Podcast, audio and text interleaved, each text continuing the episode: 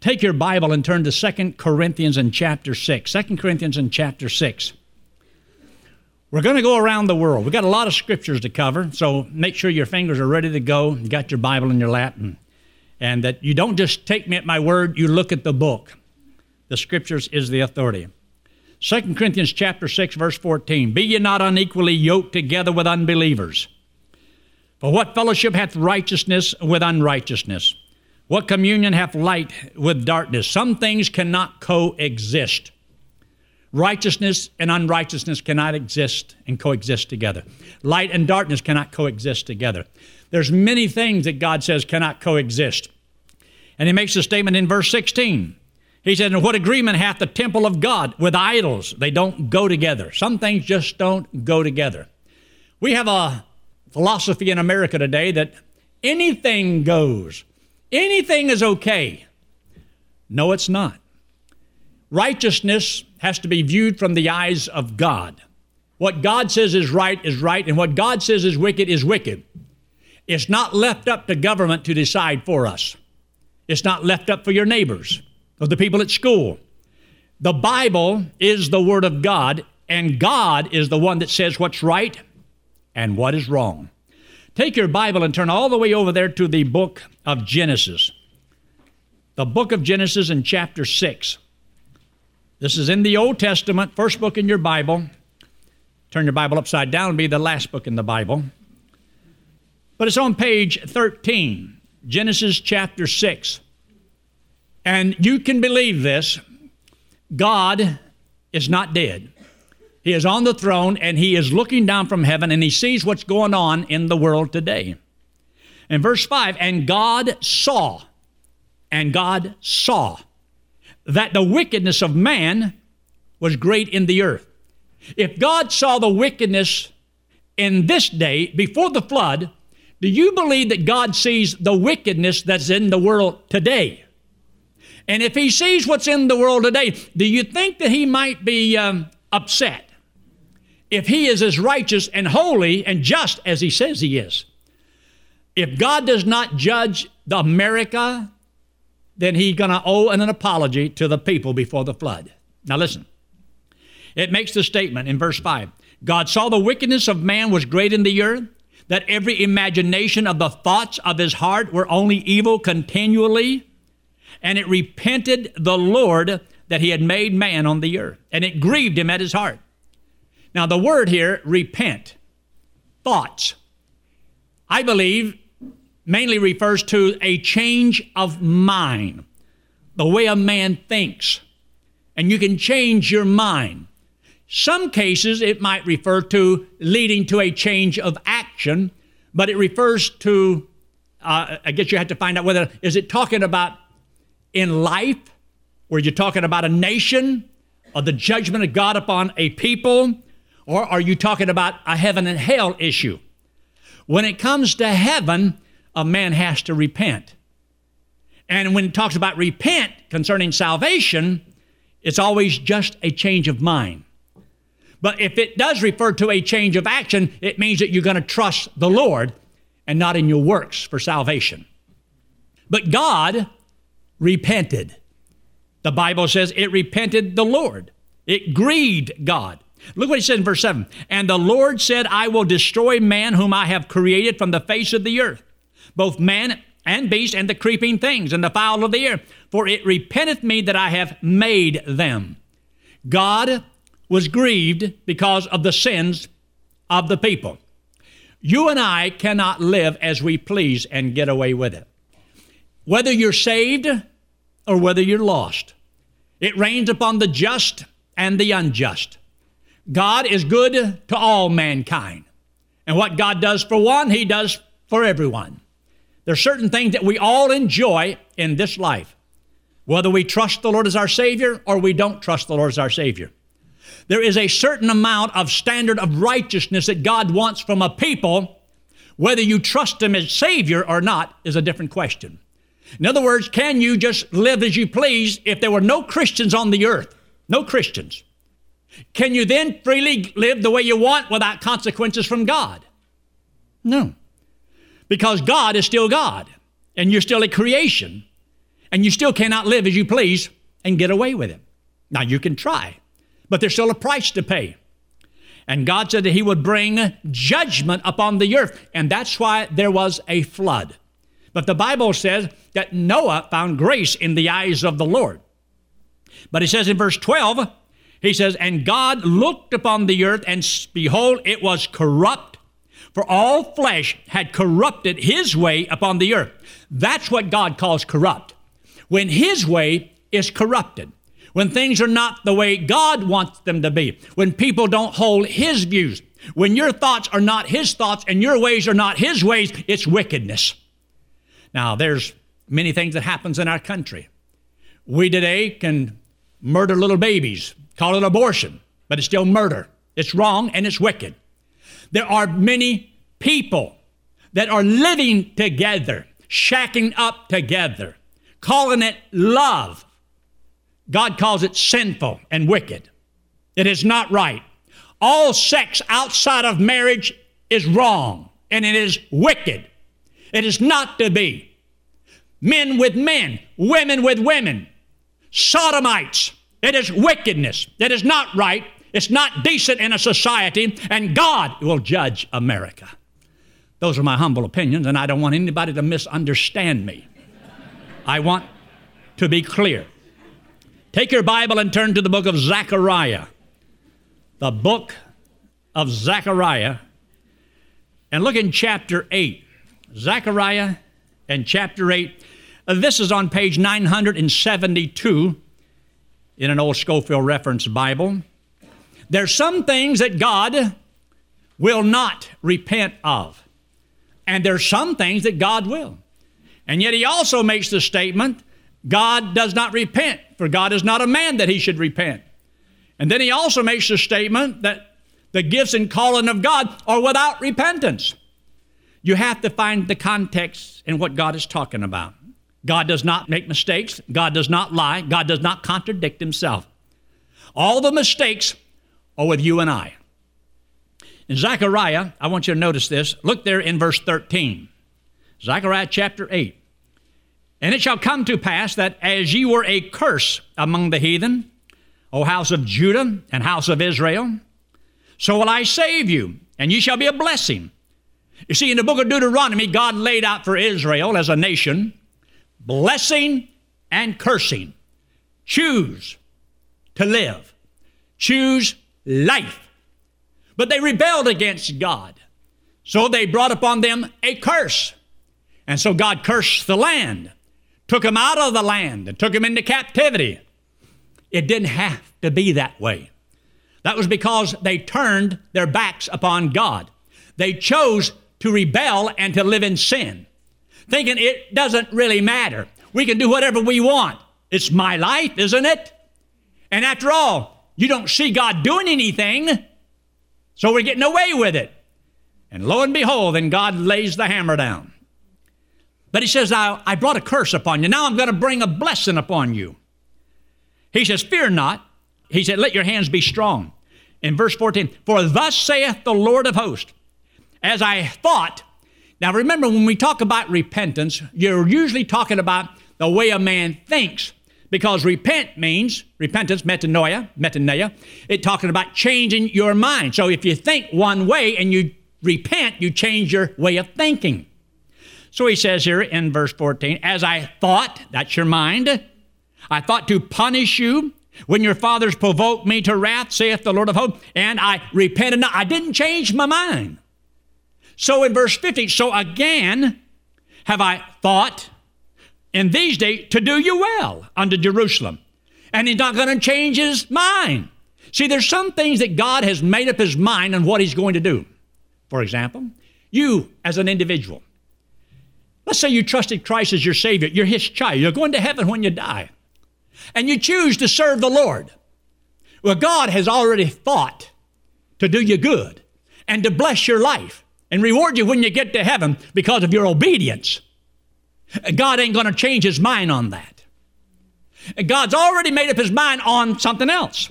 If you, as a child of God, rebel against the Lord and choose to go your own way, then God, your Heavenly Father, is going to blister your bottom. He's going to He's going to take you to the woodshed. He's going to whoop you. You get the point yet? He's going to beat the tar out of you, is what I'm trying to say. And you can't get away with it. And God's not going to change his mind on that. But what God does is, if you correct the problem, then God can change his mind. God will do certain things based upon what you do. It's so important to understand this matter of repentance. Otherwise, we understand why did John the Baptist go about preaching the baptism of repentance? And today you have a multitude of preachers from all walks of life preaching that you got to repent in order to go to heaven. And you do. But by that, they mean you got to turn from your sins in order to be saved. Does a lost man have to turn from his sins, stop his sinning, in order for God to save him? No. No. In a nation, as an individual, do I have to stop my sin in order to have the blessings of God upon my life? Yes. So you got to find out the context of what you're talking about. Now take your Bible and look in the book of Jonah. The book of Jonah. Notes on page 944. Just turn to the left a couple pages there, it'll help you. But Jonah chapter 4. God had told Jonah, I want you to go to Nineveh. I want you to preach to those wicked people. Why didn't Jonah want to go? Well, Jonah didn't care if God whooped up on those wicked people. God, Jonah didn't care if he annihilated the whole city. Why? Because Jonah was a Jew. He didn't like him anyway. He did. He, he Jonah knew that if he goes and he tells them the truth, they'll get right, and then God won't whoop them. He wanted God to get them. Isn't there people in your life that you wish? Oh, I hope God gets them. Somebody said something about you, did something to wronged you. Oh God, get them Get him, Lord. And you wish that you could be his avenging angel. Get even with him if it's the last thing you ever do. Now, here in Jonah, in chapter 1, he was told to go and preach to these people. And so in verse 4, uh, Jonah had to have a little, um, well, God had to deal with him this a little bit. He, he had to go and get into a fish's belly, and uh, things uh, didn't, weren't working out right for him. But if Jonah hadn't got right, that whale would have never vomited. He says in verse 5 So the people of Nineveh believed God. He went preaching and told them the message and proclaimed a fast. Put on sackcloth from the greatest of them even to the least of them. For word came unto the king of Nineveh, and he arose from his throne, laid his robe from him, covered him with sackcloth and set in ashes. And he caused it to be proclaimed and published throughout Nineveh by the decree of the king and his nobles, saying, Let neither man nor beast herd nor flock taste anything. Let them not feed nor drink water. But let man and beast be covered with sackcloth and cry mightily unto God. Yea, let every one of them, let them turn, every one, get this, from his evil way. So is it in the Bible? Let everyone turn from his evil way and from the violence that is in their hand. Who can tell if God will turn and repent how do we know if God won't change his mind if we do right? Now, this is talking about as a nation to keep God from annihilating them and bringing judgment upon them.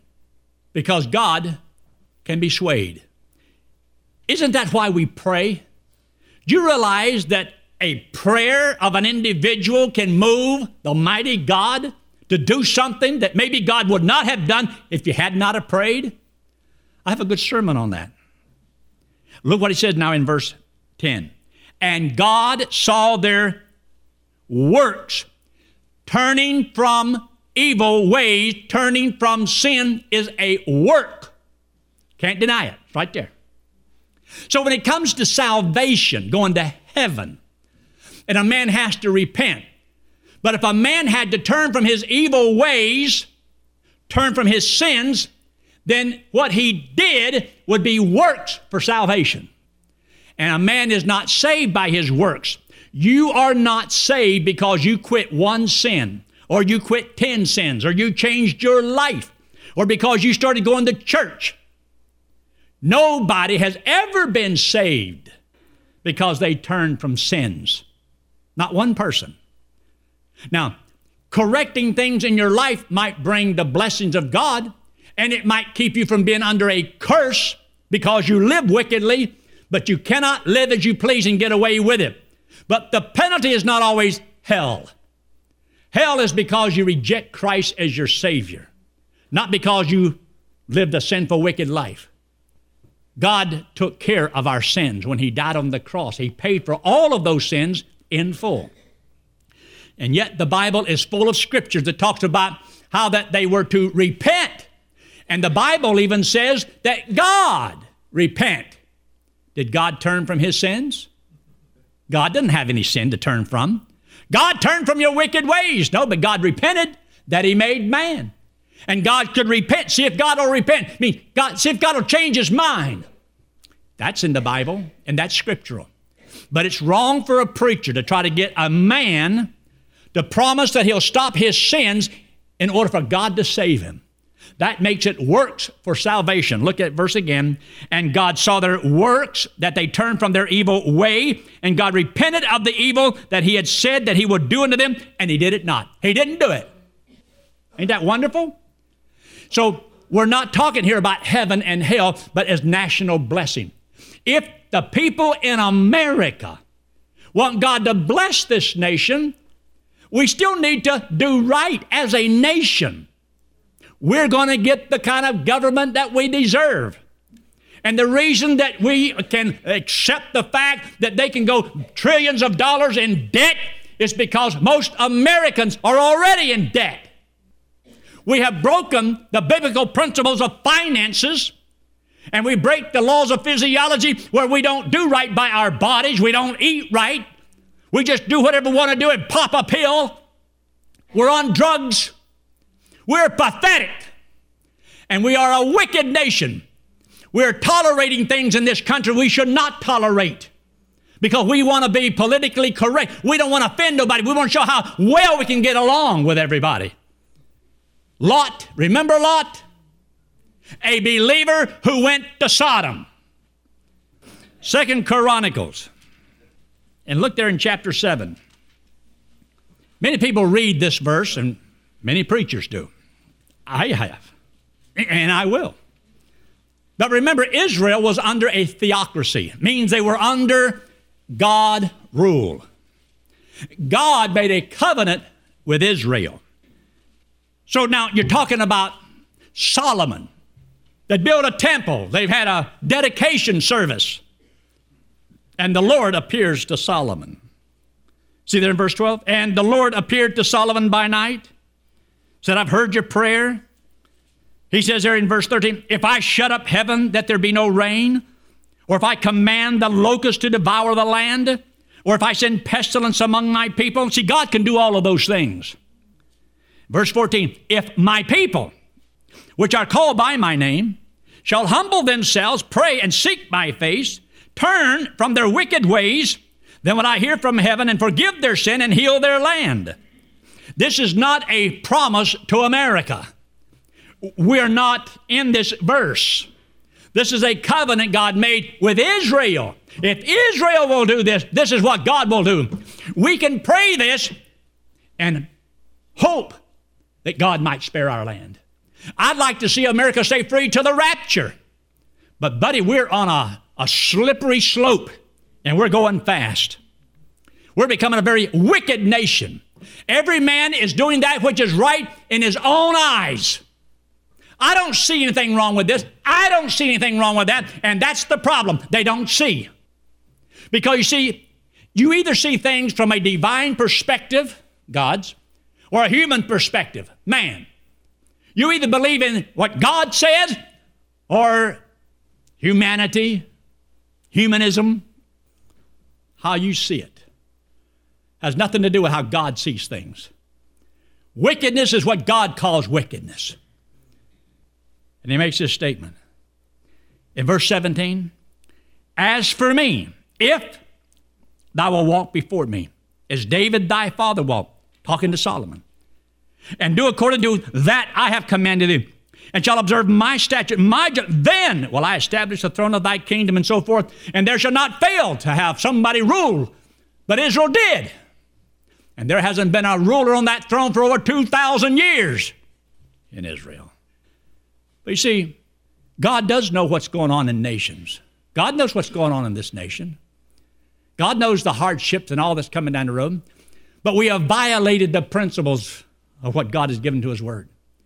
Because people in churches and God's people, if they fail to give to the Lord's work what they're supposed to and take care of one another, okay, then by taxes, they're going to take it from you and they're going to give you out just a little bit. And they always take from you more than they will ever give back.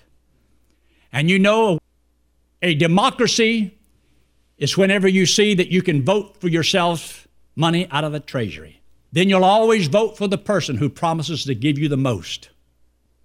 And because of greed, getting something, take care of me, because we've lost our trust in God.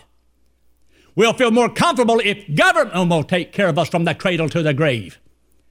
And it won't matter as long as they take care of me. Let my grandkids and all the rest of them, let them all go to hell then. And I don't believe in that philosophy. Take your Bible and turn to the book of Mark, chapter 1. The book of Mark, chapter 1. Matthew, Mark, Luke, and John. Not all of them at one time, just Mark right now. The book of Mark. John the Baptist came on the scene, the voice of one crying in the wilderness. And it says in verse 4 And John did baptize in the wilderness, preach the baptism of repentance for the remission of sins. Verse 8 And I indeed have baptized you with water, but he shall baptize you with the Holy Ghost. What was this baptism of repentance? If you believe the message that John the Baptist preached, then you were baptized in water. And it was a picture that when Christ came, He'll baptize you with the Holy Ghost.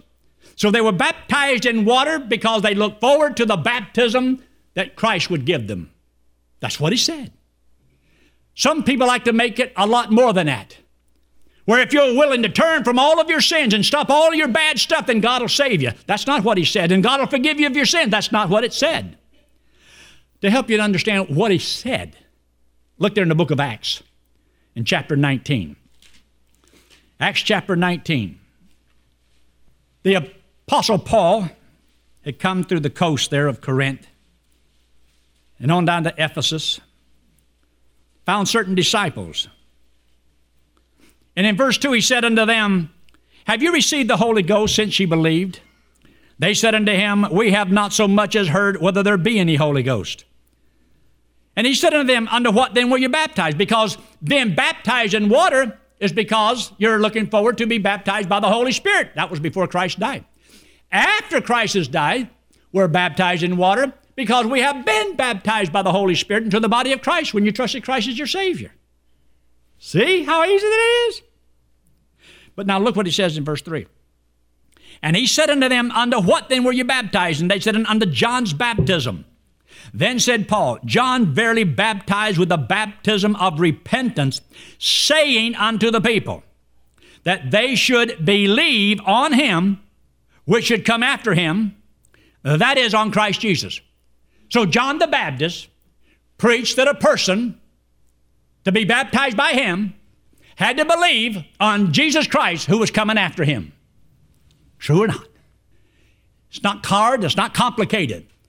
But people like to twist things and make it more complicated and try to tell a lost man that he's got to be worthy of salvation. You got to do this and this and this and this so that you'll be good enough for God to save. Like you're too bad to God can't save you, but you got to be good enough to Him to save. No. Salvation is the gift of God. It's not of works, lest any man should boast. Let me show you something. You've probably never seen this before. This hand represents you and me. This wallet represents sin. Now, we all have sin on us. You see, God says that He loves us, He hates our sin. And the wages of sin is death, eternal separation from God in hell. But He loves us and wants us to go to heaven. And to go to heaven, you have to be perfect, as righteous as God. None of us are perfect, none of us are righteous. We're all sinners. Because of sin, we can't get in. Everybody's in the same boat. Nobody can save themselves. It's not by your works. You'll never be good enough. You don't have to promise God you'll quit your sins Because when you go back to your sins, you'll think, well, God never really maybe saved me or He's lost me now. That has nothing to do with it. Christ is going to take care of your sins because you can't. This end represents Jesus Christ. He's the Lord, God in the flesh, came into the world because He loves us. Now, He hates our sin because our sin separates us from Him.